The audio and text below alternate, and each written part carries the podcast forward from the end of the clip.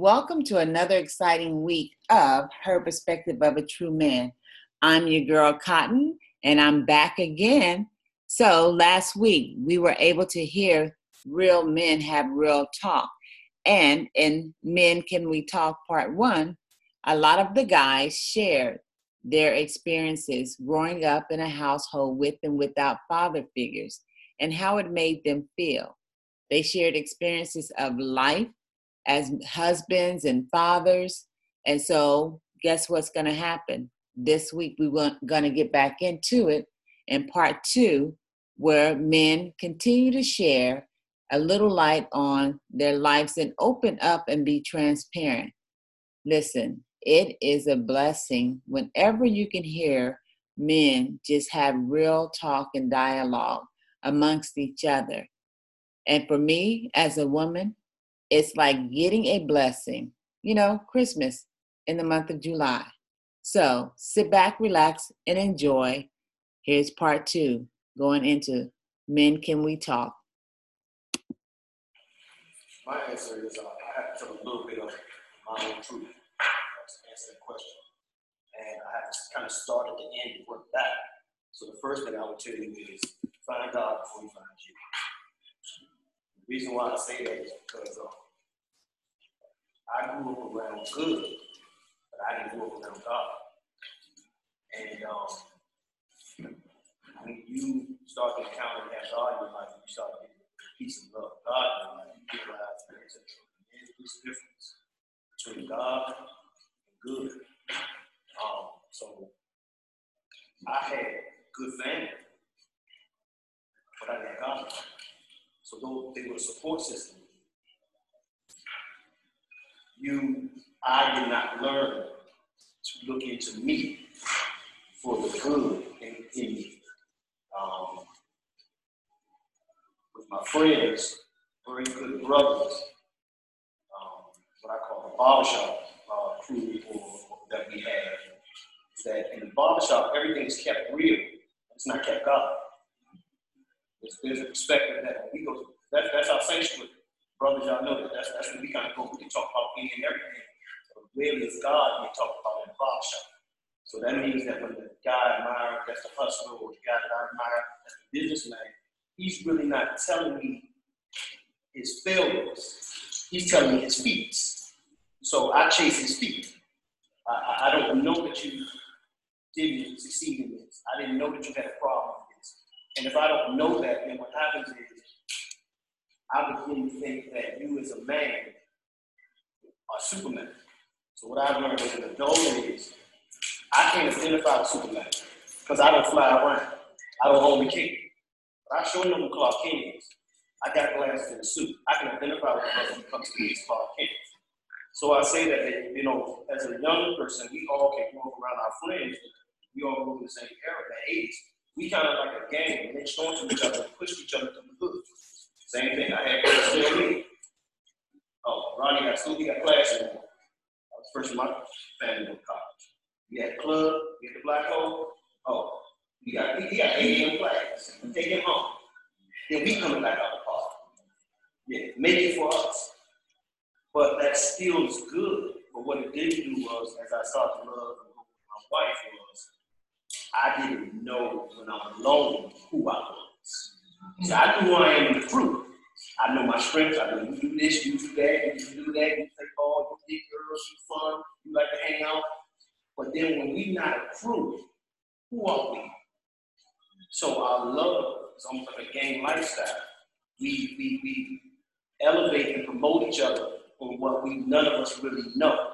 So the thing that we hold on to is we just really have us. We just trying to survive. We're all in a generation where if you had 10 friends, probably only three of you make it. So if I saw you every day, I almost looked you in the face, almost like I probably won't see you tomorrow. And accepted that from you. Not that you were a bad guy, as someone been talking about you have lost a friend. So it's hard to grow in love when you think that what you love will be found be taken away from you. That's that's that's a hard that's a hard thing to do. So you try to be who you are amongst what you are, where you are, still don't know you don't have that identity. So again, just to go back to telling what, what I would tell, I don't have a son, I have daughters, but I would tell them, you know, and not that I would tell my daughters this again, find God before he finds you. Because when he finds you, you, you, you're not going to. But, but, but it's, it's a totally different path because when you start that Christ in your life, you realize all the things that I heard and thought I thought were cool by what I saw were really not the right ways to go about getting those things. There's a real individualism in this life that we don't understand. And though we can turn to one another, it's still more important that I can still get dark and gray, that I can go to my Savior, that, that, that, that God is not my father. He's not like my dad. He, he gonna turn me down. He ain't gonna tell me I'm not enough. He's not gonna do it. He ain't gonna tell me I'm bad. He ain't gonna tell me I catch the bags. I ain't cut that right. My dad's not gonna tell me I tell my excuse. God's not gonna tell me I did not tie my tie right. He's not gonna tell me to get a better grade. So you have to learn how to love the God in you and understand that people in you, even though they're good, it may not always seem that way. My mom is afraid. She said the road to hell is paved with good intentions. People mean well, but they don't always do well by what they mean. And sometimes that, that can, as a young person, these things can throw you off in your life. So, I mean, I, I'd say again, find out. That's a good point. Just to kind of piggyback on what you were saying, um, peace and patience as I try to put this together. My father,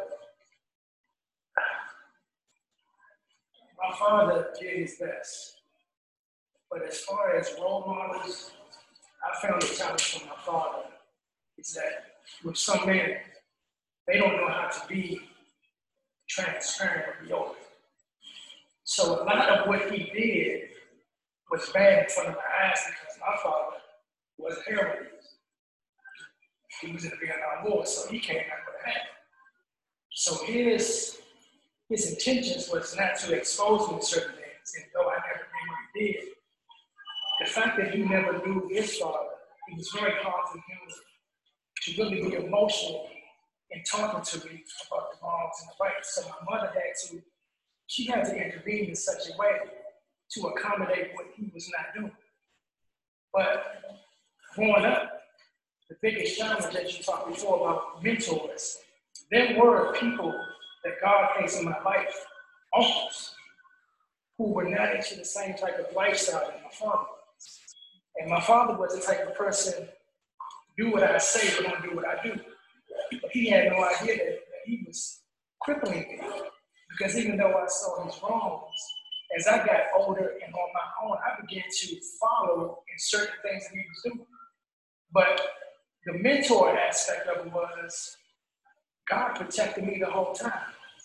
But I fell victim to what I was exposed to because people, as some of you guys mentioned, the drug dealers, you know, those who had the nice things, those who were doing things that you were not, you know, you were not conditioned to do, those were the ones who I looked up to.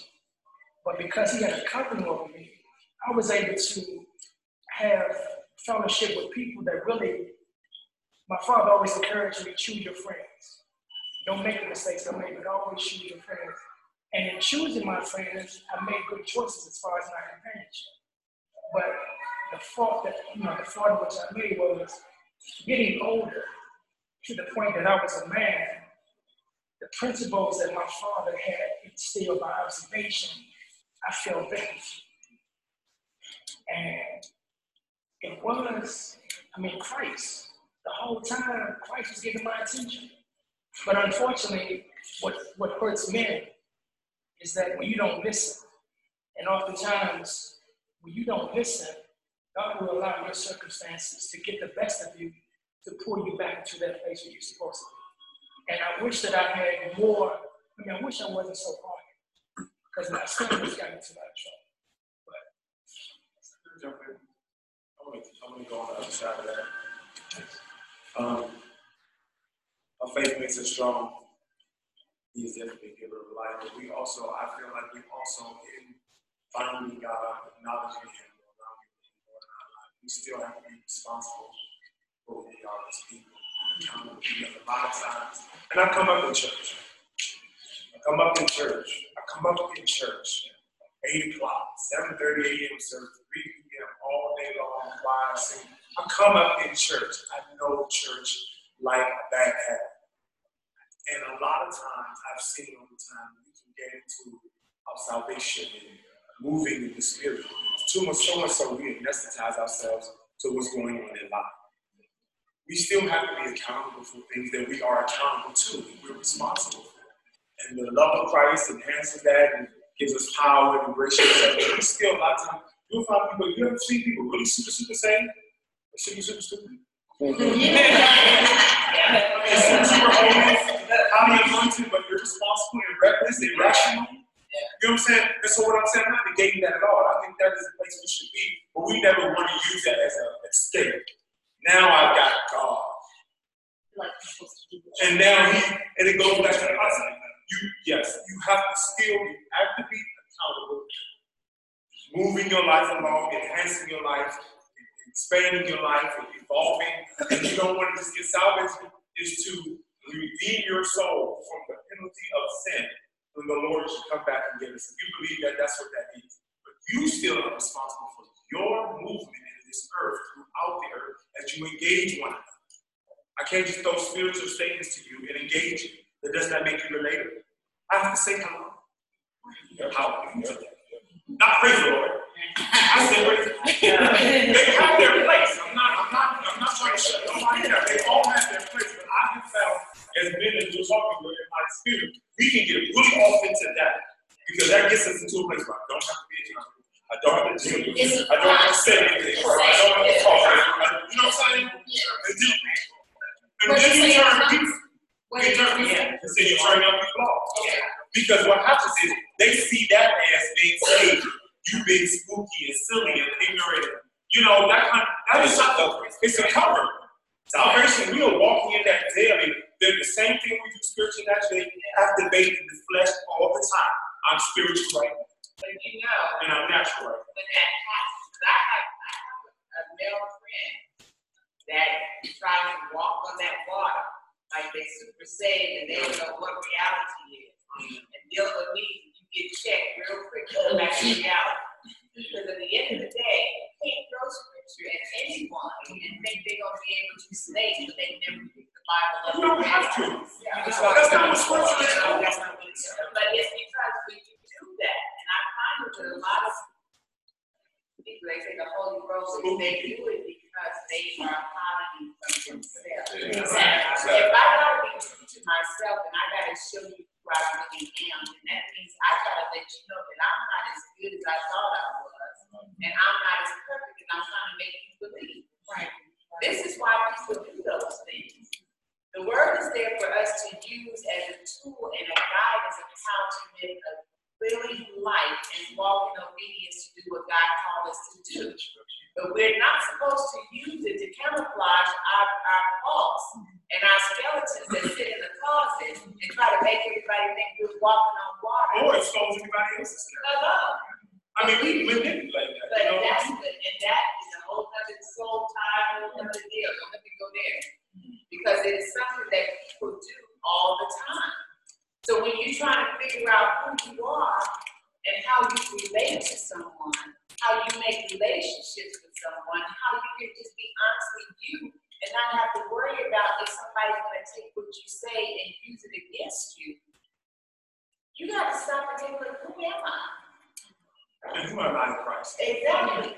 And your, your walk is your walk. We don't have the same walk. All of us have been down a road or two somewhere else, totally different from one another. But the common denominator is that we all can come to an agreement with one another, one Lord, one Savior, one baptism. And we're good with that. But we still got our own walk. We're not gonna walk like the next person. And I think, you know, for the young kids, the young men, to be able to see men tell their truth about, hey, I've been there. I failed at that. But you don't have to fail. Just listen to me. And it's hard sometimes when you, as a young man, are being brought up in a household with a single parent mother, and she's trying to do everything, and she's asking, because she got two, three, four jobs, trying to keep a roof over your head, and then you watching TV and on videos, and Gucci Mane got this and that, and the girls are doing this. It's hard to stay focused because what you? You barely eat. Sometimes you're going to bed hungry. You're not going to school with nice, uh, you know, nice clothes and shoes. You're not doing that. You're putting on the same thing you had on maybe the day before. So it's hard to relate to other people that are telling you, oh, read the word or trying to throw the scripture at a young man. And you sitting here going through your stuff and you trying to what am I gonna make another day? You know? Well, it's not useful. I mean, scriptures and me wearing clothes is irrelevant. It's, it's about building the character of the child, about where we are with that. I think we, we just, I think we're getting tossed around. I think this, it's all relevant. It has a place. It's just, I'm saying totally, that to be aware of it all, to be constantly aware and accountable for it all. The spiritual walk, accountability to one another, accountability to God, your responsibility to your family, your responsibility to yourself. Be conscious of it all. And all of them will grow as you grow, even as your soul prospers. I got, I got a story. I was young, I used to be great in church. My great grandmother would take me every Sunday to the point where you see the same lady, you catch all of those every Sunday. And you see me, still get there. And nine years old, I back. And I never went back to church throughout my 20s. As soon as you start talking about let's that, that's what I'm taking automatically. Let's do it on that. Because you, the same thing you're doing, I see you sitting beside me. Right, right. right. You drinking with me. Right. You smoking with me. You cuss harder than I do. We talking about God. But the woman I married, I saw. And something, something different about this. About it. I mean, just a light was different. The conversation was different. Her attitude was different. How she spoke to me. It pulled me in. And the more I got to know about her, her life was full of love. Yeah. Mm-hmm. God, you know, God, no, no, no pretenses, no, no preaching to me about who God is. I can relate to you. You know? She showed me about her life. Yeah. She was honest. A little talking. I saw her fall. I saw everything. And just who she was in that light made me more interested in what was going on. There you go. She was honest. I went through the same wall. I mean, it took up until uh, I smile when I look at my past and see where I'm at now from where I'm at, where I was then. And he speaks about his wife. Uh, I shared smallly earlier. I was married before. Uh, my wife been deceased 11 years. And I remember exactly what he's saying here is I'm just this guy that's making good money, blowing money, drinking, hanging out. I'm not I'm not saving a dime. and I remember coming from work, my two bottles of alone like I remember coming from work and a buddy was he was coming from I was working out at Dulles Airport as an electrician. And he had this habit like he stop by the liquor store and drink some ponies, a little little fast. yeah, you know, you get a whole case like that. I'm like, man, I don't, I don't even go anyway. So anyway, so he said, "Well, now And I said, "God, go find a good woman. Go ahead. See, I want to go and talk to her." So it was like one of those there. So I seen a young lady over there. She was trying to uh, install a tag. So I walked up and installed her. She so I saw her. It was scary, right? So I helped her put her tag on and a small conversation.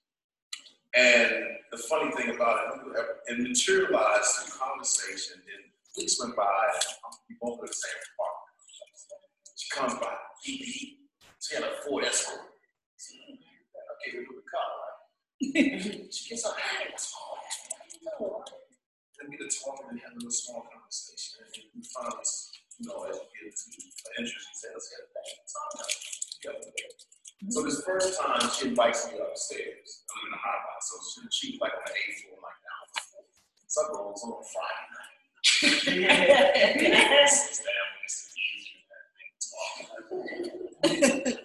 All she looks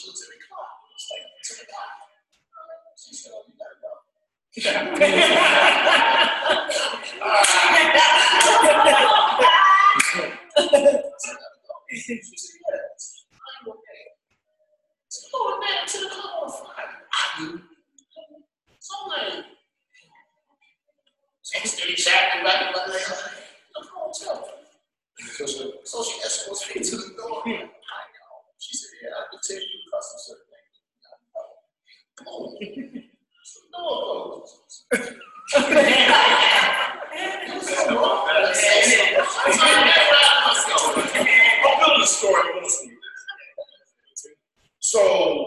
next time I see her, this time I have a total different approach. Let's go out to dinner. Let's do this. Let's do that. So I took her to dinner. We went to Georgetown. I'm being fancy, but the Morton's in Georgetown. you know, That's real fast. so, so it's like, oh, it's like. As the sun goes down, I got like some breeze, romantic, so everything kicking in. And um, down, I, can't recall, they don't change Georgetown. So down in the waterfront, it used to be like an ice cream shop. They used to have those statues down there. It looked real first walked that one. So down there, ice cream shop and good. Night went good. Came back. We lived in the same apartment complex. Put on, night and everything. So the next, it's on a Sunday, the next morning. It's Monday, I gotta go work. So I get something and ready to go work. The little car drops. So I. It's, oh, okay. Cracks. She says, thank you for the great night. And she had a smiley face on. Her name, Sandra. I'm like, you you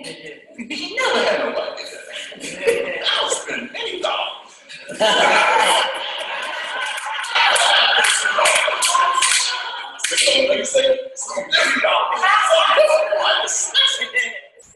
so it, it, it, it it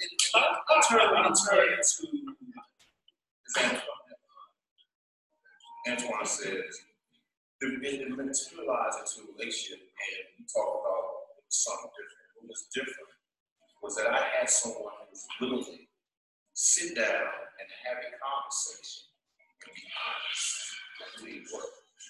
So to not make it feel my wife at that point she was my girlfriend from girlfriends. We, started we was dating, we started getting strong emotional feelings and she said, Jordan, I need to be honest with you about something. I said, well, I know this was. So she said that in my heart and she kind of paused. She says, Mama, I have to tell I'm sick. So I'm looking at her like, what's sick? She said, I had news. I said, so I said, no, I heard it before, but I didn't think where it was coming from. But again, I say, what is news? So she explains more details of news. She says, the new deficiency disease, et cetera, et cetera, et cetera. She had these concerns. So I'm taking it all in. But my spirit like, but you so joyful. Mm-hmm. You got some strength. You don't let this take you. Like, you're good. So I'm admired by the fact that she's got this, but she still wanted to she didn't like it. Yeah. So I'm like, okay. So I took it all in and I, I remember the, the name because I remember two years before this when my mother was still there. She said to me that her girlfriend, her coworker had, has a daughter she likes to meet. I said, brother, she has, she's sick. I said, what you mean? And she said she has this thing called Now I was like, man, I couldn't place it where it was now. And she said, and she said she's very, she's a sick person. So, so then when I so what I did, I mean educated myself. Let me find out what this is. Mm-hmm. So I, I read up. it. I said, oh, oh, oh. So let me share. As she was being honest, she said, I don't understand if this is something you're not interested in. Because I respect you enough that if you don't want to continue this relationship, I understand you want to go. I just feel I have to be honest with you because it's fair for me to be honest. Yeah. I said, okay, I respect that. Okay, I respect that. Then the other part said, that, but I just kept saying my spirit. is come before you. I don't want to go. I'll keep going. I'll find more about you. So the relationship developed into uh, strong. And then she had a friend. She said, well, I had to tell her friend. I said, that? I to tell her that we no longer got we can't, I wouldn't be interested in this guy. She, so So she, she remember she was telling me she met him. She said, "I need to do that." But she was, but then she matured into where all I knew that this was someone I just wanted to be around. We talked, we talked, we had general conversation, we had friendship, and that's when my started exposing my mom. My mom side started to be exposed, but I didn't feel offended. I didn't feel that word about me being exposed. Because she was honest to show me something that she didn't afraid to share. And at the time she knew she was all this stranger. So I text this in. And that's the relationship is going. And I remember one time, um, she decided to, to do that. I would have some financial she offered for me to, to do it. And I know many women like don't do this. And I'm like, wow. That's give me time to think about it, right? My spirit kept saying. So I set it off. And it's I tell her, be patient, I'm got this so tired. Start talking about this Christian side. So she came to me, she said, Jordan, I this to you. We have to be a little under the radar. Because my family will respect this. This against a lot of religion. My family, we find it. Hmm. So for ah, a while, things. She goes to a family little. She comes back. She's tears, face all flushy. She said, uh, my family found out. Well, not being married. And so, so she said the problem is that doing prayer, that's when the songs about the choices. So, so you imagine I was I was looking like epic. I was the man, I was the bad. What's his background? He ain't got no Christian spirit, blah blah blah. But yet I didn't I hung in there. And we never let this you know, one thing led to another. And the relationship just kept going and going. And here it is. And I got then I became to a point I had I had started having injury, I had uh recurring injury in my back. Somehow the whole year, 1992, I'm not even working. I could reach uh, I had to walk up my workers comp, go and get uh, treatment for my back and surgery. So I went back, you know, like leaving on chiropractors. So I went, I spent like a whole year, 1992 working. This is a woman who did not even, not only her name, she wasn't even obligated to do this.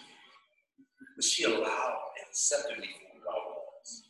She believed in me because of the honesty that we developed. And I was the only route without even praying any dollars and other than what I was going to take care of myself. And it was like this mission. Spiritual. Because we didn't matter. So the more I'm tying into the Christian side of it is that as much as she believed in the word of God, and as much as she believed in, and I watched her pray about it, I went, and that's why I was going, is that that person draw me into that environment. You don't know what that, and it makes you strong spiritually. Now you realize that you're adapting something that you think won't really adapt. Man, you find yourself, okay, okay. Then you find yourself saying, this is done for a reason. We're tied together for a reason. This is not, it's not a mistake. So I became to a point as a relationship all I wanted to do as that man is taking care of. Take care of. So the relationship turned to a big, we and everything. And so the more I'm sharing with you guys, because I think we started off the story about retail young men. So I had a pastor, Pastor Andrew Bates at First Baptist Marshall Used to keep telling me, lead by example.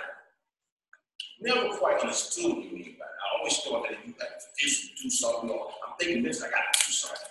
But it wasn't that I had to do anything. I had to just be me. Do the things he's asking me as a male, black male, a man. That's leading by example. So when you ask, what do you do with young youth? This is what I'm gonna share with you. I'm gonna speak a story. I had some neighbors across the street from me, bless their heart, love them to death. When my wife died,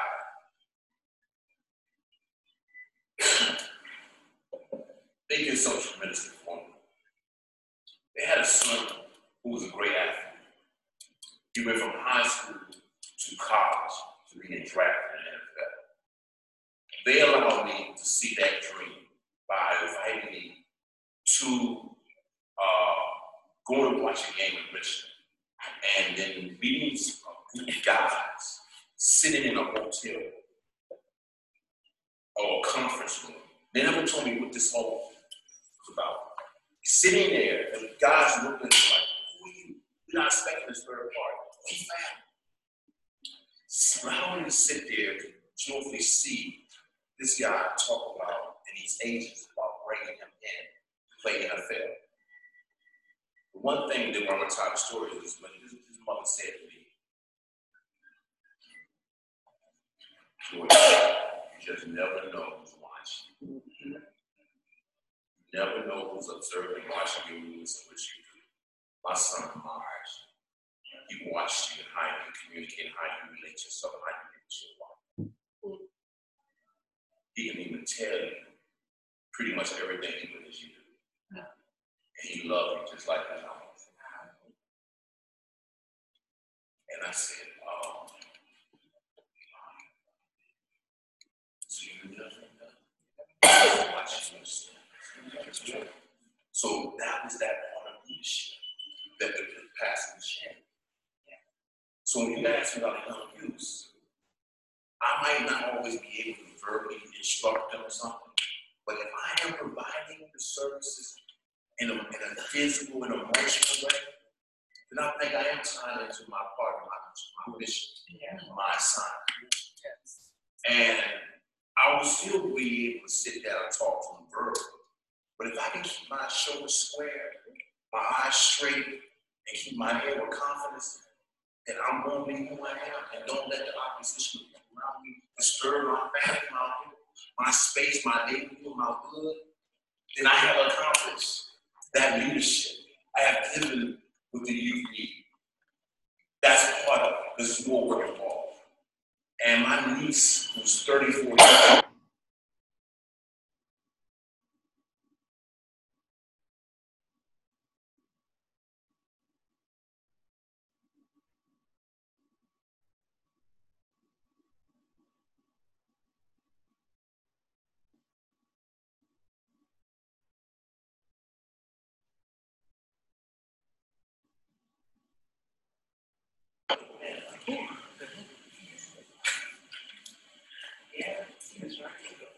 said it's so tough to find good men like you. Because I don't mind, I love you, I watch you as an uncle. I watch you as this black man who stands for the right, to do good. I look for men like you on the planet. And I'm an inspired. I see my friends, my little girlfriends, like, what's up, what's up? He's so cool. He high. And all I want them to meet somebody like And never even thought in my life. I worry so much about everyone. So you ask the question, what does black men worry about? That's what we worry about. Mm. That's what we get up and we battle for every night, every morning. We worry about our women seeing us. We are leaders that we're supposed to be. Not no one coming in here and try to beat us down take about our big opposition, our role. When Cindy talk about a job, I walk my job. And it's like that, like um, like Phil said, they don't see you as a man of articulation. They don't see you as a man who can survive. They see you as this black man. Some man with a size ain't dot And I can open my mouth and talk this better than and I still look at like I don't have no sense of direction. So what I gotta do sometimes, I gotta blow that up. Because that temperament of that side of me, I got to take that and I got to get that to God and ask Him to continue to work with me. So I can't get out of this situation. So I can still be that leader that my niece said she see and my neighbor's son said. That's how. That's good.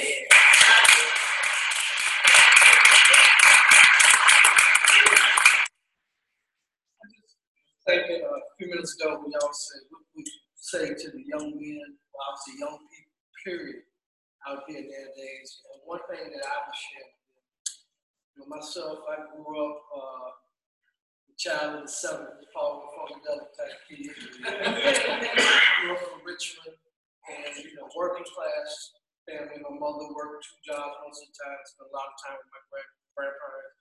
And my grandfather was the role, male role model in my life. So I was encouraged to, know, stay on the straight and narrow. If I didn't, well, I you. And I didn't admit it. so, you know, I played ball and had a part-time job, ended up going to college. And, you know, went to school, did pretty good. Came out, degree, got CPA license, moved here to DC area, worked different jobs. And I thought I was up on it. I thought I was the man you know, on the clubs back in the day, RSVP, holding us all that stuff. Okay, glasses, glasses. Yeah, I told you. One of the reasons I came here, they said, well, DC was like 10 women, everyone got. I was like, I'm on my way. you know, working and, and starting to move up in the career a little bit. You know, I thought I was all that. And then I met my uh, wife or ex-wife now, and uh, we got together and bought a house. You know, I had one daughter. You couldn't tell me anything. Okay, I mean, I had the big head. You know, I'm like I'm upper middle class black man in, PG County, black man, black county, black car you know, I was up on. And I thought that's how I was going to be forever. And circumstances hit me, you know, our relationship didn't peter out. Uh, health wise, I had a couple of, you know, bad turns. And if I would tell these young men, especially, and even young women, stay humble. Okay? You can have success. You want to have success. We encourage success.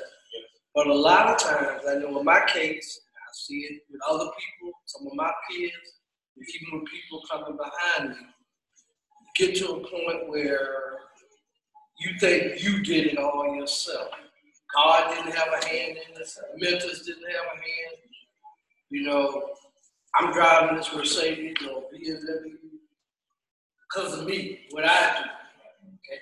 I went to Howard. In my case, I went to VCU, came to Maryland, got an MBA. You know, it's all me, me, me, me, me. Okay? And it don't take much to get way laid. God got a way of humbling you. Yeah, I used to see homeless people on the street get off the metro and people ask you for a dollar or something. I'm like, I'm not giving that man no money. Oh, well, I'm gonna get that bum some money so he can go drink it up. Not knowing that everybody has a story. I became separated and like overnight I went from having a family to I was in the house all by myself. And I never forget going downtown to job interview, freezing cold outside. The dude came up and asked me for a dollar. And I was the type I would wouldn't even look me in the eye, like get away from me. So even then I was like, no man, no. He's like, look, man, I don't want it for drugs. I don't want it to drink. I'm hungry. So I said, I'll, I'll buy you something to eat. And usually, if dude will drink it up, smoke it up, they go about their business. He like followed me in the McDonald's on F Street, bought him some lunch. I thought he'd go about his business. He came and sat down beside me. so we talked, and I, to this day, I believe that God trying to show me that you know, listen to his story. He was from New Orleans, the hurricane hit, he did construction, and then he couldn't find no job, and he was from city to city, bad luck. So I felt like that was God talking to me. You know, like, hey, you educated, and you CPA, and you thank you for all that. You know, everybody's got a story. Okay, so you see people don't, you know, don't shake your head at them and say he this or he that when you up on it, that's good. I mean, I want everybody in it to be successful. Okay? But you gotta stay humble. And I would tell the young people, among other things, that's one of the big things I would tell them. Stay home. It's not all you. You got parents that, that helped you. I think one of y'all said uh, your grandparents that was there in the 60s, the ones that, with the uh, water hose and all that. We, our generation, then we stand on the backs of a whole lot of other people. And I think we forget that sometimes. I know I did. Okay. And I know a lot of young people, they think they just, it's all them. You know, my daughter's like that a little bit. You know, just stay, stay home. You know? But as an action, um, how do we get the exposure for our young men to you guys, this whole idea? Um, a little context. Um, I just moved here six months ago from Philadelphia. I have four sons.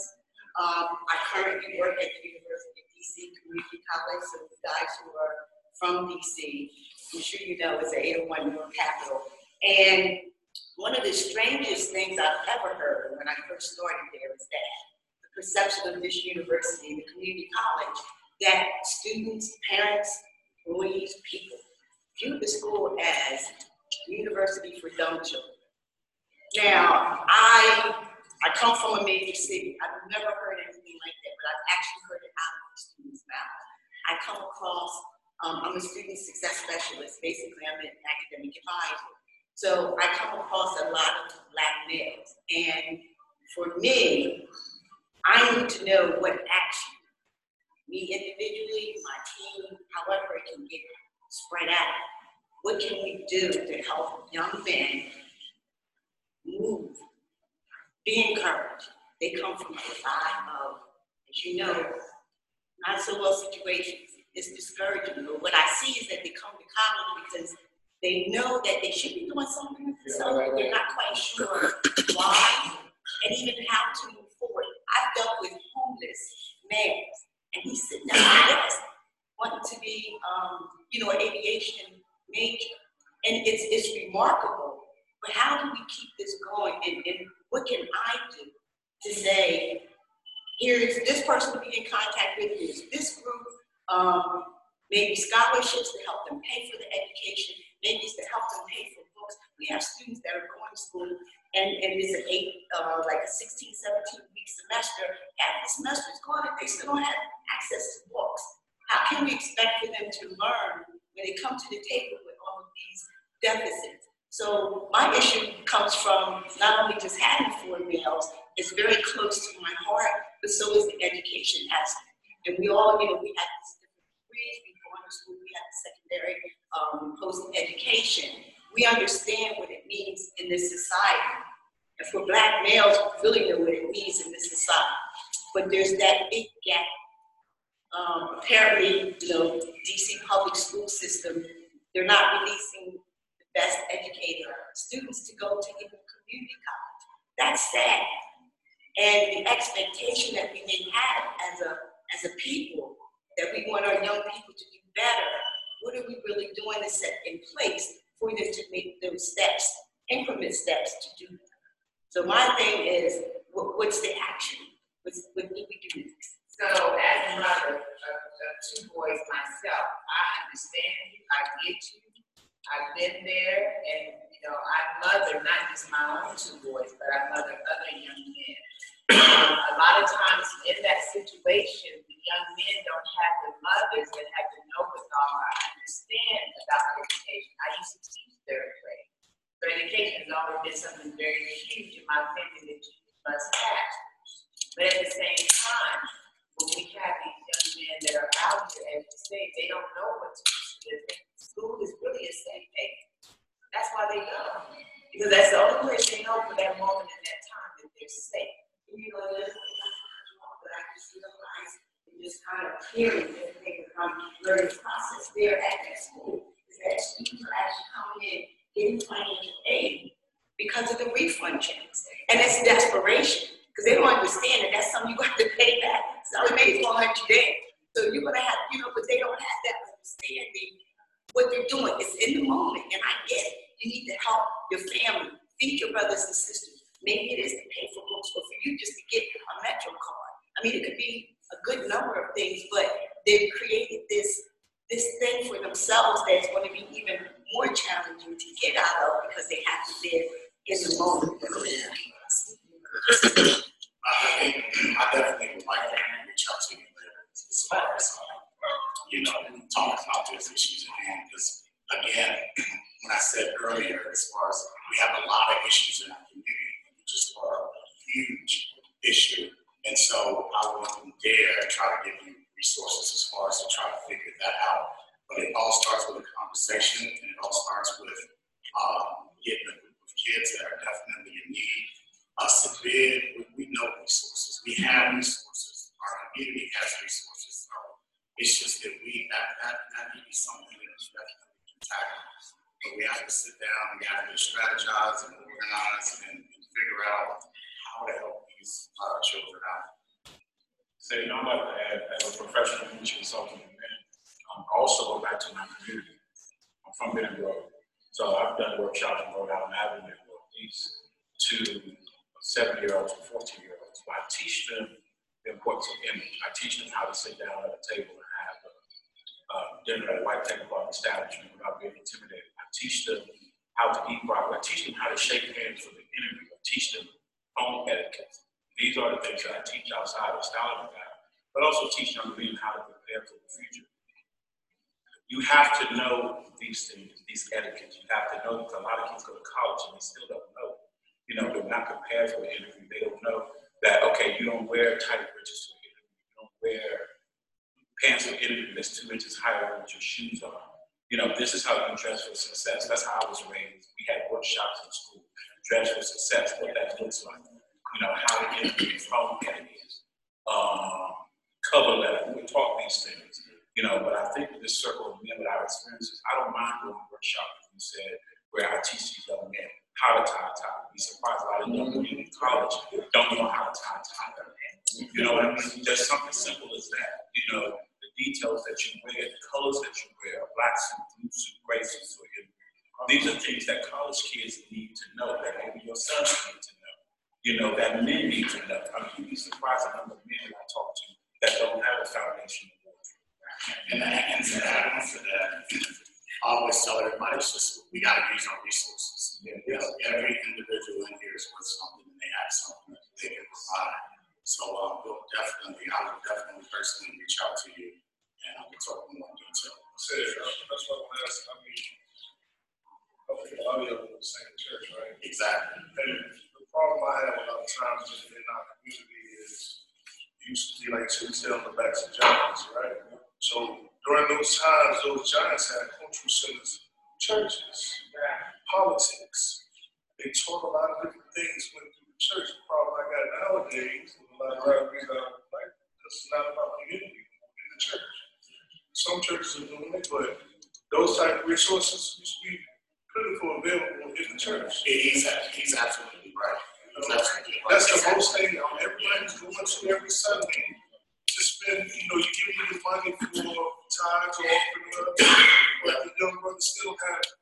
Right. Yeah, we talk about what's he did, I mean, even as far as an academic thing. That's what they all had churches, fathers, and families, and first families, just about the options, you know, at every angle, but, um, you know, that's what I was saying there. But, you know, collectively, we just gotta, you know, pull up the bootstraps and, uh, go at and tackle all of these issues, whether it be individually, whether we do it collectively, how we do it, it.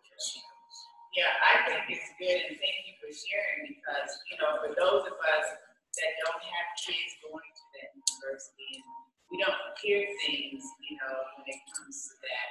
Um, and so when, you know, a lot of us do go to the same church there that's in here. So our church shows us what leadership looks like and how you're supposed to do things and cover the people that are inside the church. You know, it's not about just being the church, but the church covers the community. And so we are privileged to be able to have that kind of leadership. Um, And it might stretch out into another outreach, you know, as far as that, uh, like, Rodney, where, we're in discipleship, it's a three-year, uh, Men's and, uh, we do a lot of outreaches And um, that might be something that we can tackle as well. So. Yeah, definitely, of the conversation, like you said, the kind of stay around and see what the approach should be, you know, obviously, you know, we have to meet young people where they are. And I understand the development of, of young people and education has to be a part of every single conversation that we have as Black Americans. Education has to be a part of it. And, you know, not one person can fix it because obviously our education system is broken. So, you know what I mean? The Along with households being broken. But there has to be some shining light somewhere around some corner that students can be able to access and be able to kind of latch onto that gives them hope. Have to have hope. Um, um, what I uh, also noticed is, um, most other races or communities, for their men, have rite passage. In black community, we don't have that. You're Jewish, you have a mitzvah. Um, even going back to our ancestors, certain age, thirteen, those boys, you going out there hunt, you come back, it's the rite passage. Not just you and your daddy, but the village, everybody do. So we don't we don't have any of these benchmarks. Most of us as young boys get our boys from if you get some. Here again, going to going to the, the what I'm saying that barbershop talk about someone maybe telling you something, but it's not always for the good of you. So we honestly don't really know what that rite of passage is like because none of us went through it. Like we, we don't have stepping stones to say, hey, when you get about this age, this place, there's some things that hey, y'all blood. See, that's the checkup there. Go, go, where you at? What's, what's going on in school? This first thing, every time I see my niece, what's going on in school? See, see, that has to be a standard in, in the communication in our community every day, all the time. Not that I like your Jordans, not that I like your suit. Well, let me check on you. Where you at? Um, when I was young, you mess up in school, you got about 10, 12 phone calls to the house that day. Because my mama told the whole thing.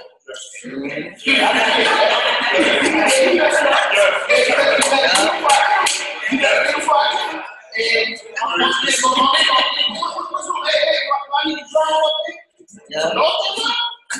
but but you know that know you know that you were cared about, that you weren't allowed to just mess up. So I think that some of it for us, we talked about earlier, we don't have these benchmarks in place to don't even know what they look like. So we're almost starting something, or trying to start something that we have to build, establish, and maintain for our, for our young men. We really, like we really just don't know what that look like. Like you, East Africa, you've been in Rome. Same thing, like you said. I was one of the kids passing your practice, going to private school that you didn't go to. But again, like you know, I was still getting that same nursing from brothers in the community. Saying, um, I can't really catch what you're doing wrong. I can't go to school with you, but um, I know not. Don't fall back to here. So we have to have more of, of, of that, that honesty within our men in our community to say, hey, look, um, we ain't gonna accept this from you, young blood.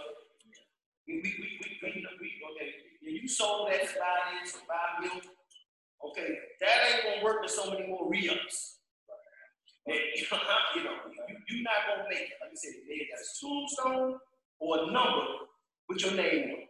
So we gotta we gotta work on that. And like I said, like I said, it's, it's not one thing. It's just a, a thing that we have to collectively um, invest into when we see it.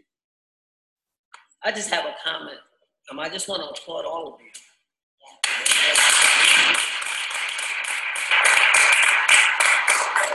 And I say that because I want you to know that we depend on you. I depend on you. I'm not a single mom, but I had to take my son to get that suit for that interview. I didn't know how to tie that tie, but there was an older black gentleman. Told him what we were there for. Took him aside, showed him the tie, how to tie it, the shirt, how long it's supposed to be, the jacket, how it's supposed to fit, the shoes where they're supposed to lay. I didn't know that. His dad didn't know. He wasn't raised that way. He didn't know. So please keep doing what you're doing. because we need you to do that. I can't teach them what I don't know. I need you. The community needs you. We need more of you. So again, I applaud you because most of the time you don't get applauded. So I'm grateful for you. Thank you. One other quick thing I thought about, my man, he spoke about it a minute ago, he said electricity used to go off to play cards. One thing I think we're to do with our men and women too, young, young people, is get them to unplug from the phone, the, the social media, and all that stuff. 'Cause I, I haven't seen too much on Twitter that ever leads to anything good. Okay? Put all your business out on Facebook. Okay? Being glued to the telephone. Put the phone down and open up a book. Okay? One thing, one of the best things my mother did for us was buy a set of a work, uh, work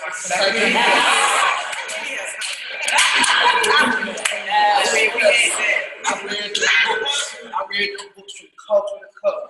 Okay? And young people don't read like they used to read.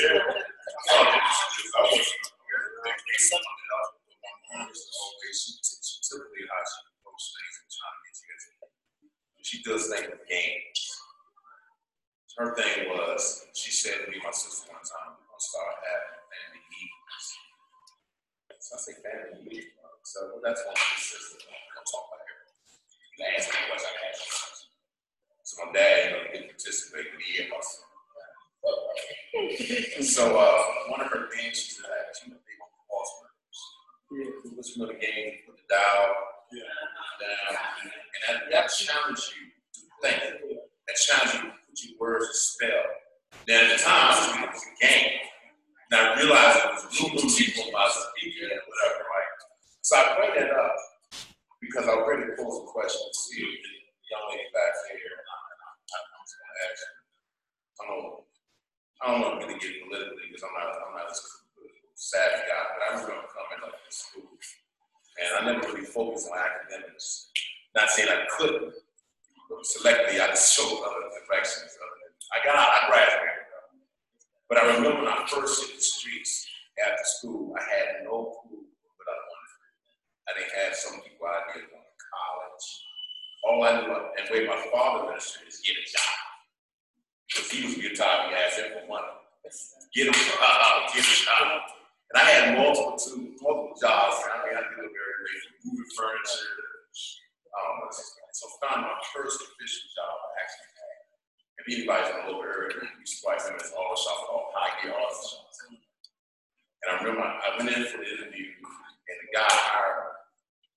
And at the time, I, I didn't know nothing about auto parts. No, I take that back. I did, because fortunately on one side, my mom's dad was my grandfather. He's from Virginia. He lives in Virginia. My parents, my mom came from Norfolk. That's know what I talk about VA. So my grandfather was blessed.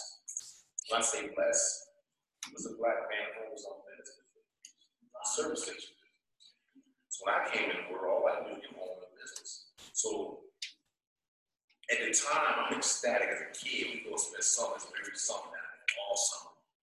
And all I did spend time in service station. And that's why I know the Victory Boulevard, Portsmouth. You know, so we had three locations. One out there, Victory Boulevard, Washington, Washington. Yeah. So he had three. This is black one. We had one of the Victory Boulevard, used to be four service stations. He was the only one still standing. His last name is Holmes. So where I'm going with the story is that I'm learning from of this is learning. I found out I learned customer service. I learned how to count. I learned how to work with cars, understand the cars. I learned the social because I had back then you had full service, so you had to introduce yourself. So I learned that because I had to introduce myself. I learned how to say good morning, Can I? These all things was part of my growth. So when I got out of high school, I had the basics. But one other part, as time changed, I didn't have anything focused on college education to make money. Now my biggest challenge is how do I get over the hump? The hump is how do I make myself social attraction to be called the other side, the white I didn't have my articulation dealing with them or my own community. So when I got the job at High it introduced me great calls from Andrews Air Force Base. So you were from Andrews, you got all the facets of different countries or whatever. For the military. So all these different people coming in, I'm like, I got sense. We hear a different way. So I'm, I'm monitoring and I'm just taking notes. Then I have this guy, it's a good friend of mine, his name is PJ. By my phone. And I just sit there and observe how he was communicating, how he was, how he chose selected words, how they was really more comfortable with him, how they gravitated to him. And what I admire about Byron is that he talked about a lot of areas where we grew up. Byron grew up in Butler's Club, on Baton Avenue, over there by Panama Rapid, Panama And I kept saying, so his view hustling he went, he worked full time. He went to Columbia to Morgan State to get his job and get a degree in engineering. Oh, some of them like, what, what's that? They managed to us to get a college degree, Get this. So at, some point, relationship grew. I got a chance to meet his family. He had a big family. Yes, sister, brother, all in college. But my point is, your environment is important, but you had to insert ministry of someone's time. You keep, you keep going, and it, as a generation going, you go. So here it is.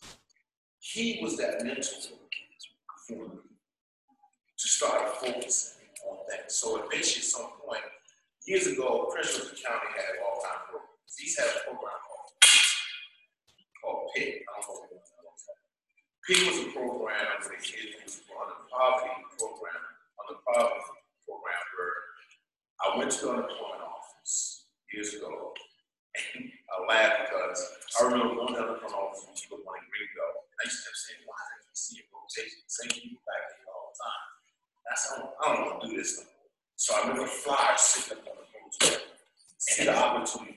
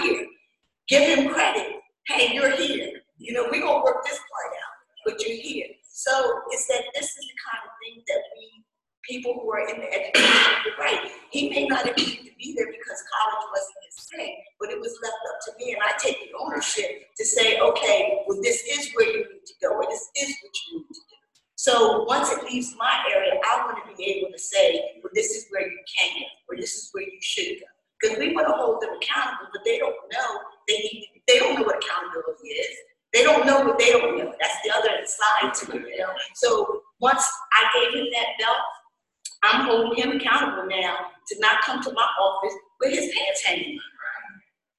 I, can hold him accountable now. So before I couldn't. So I just wanted to share that story because that's the kind of thing that, that I see on a daily basis.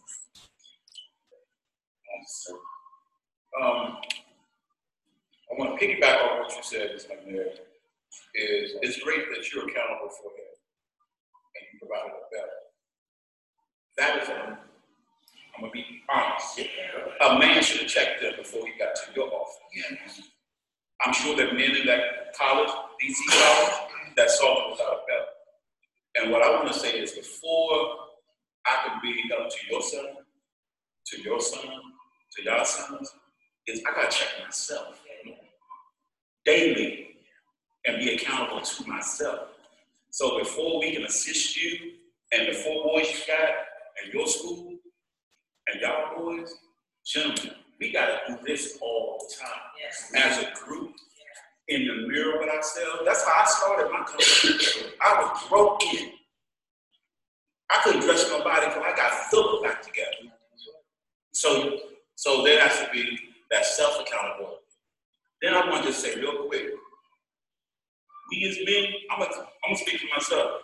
A friend used to say, you know what, you're Batman. You're not Batman. He said, because you provide all of this for people. You're always there. He said, but then you go and hide. I said, no, I don't. He said, Philip, always did.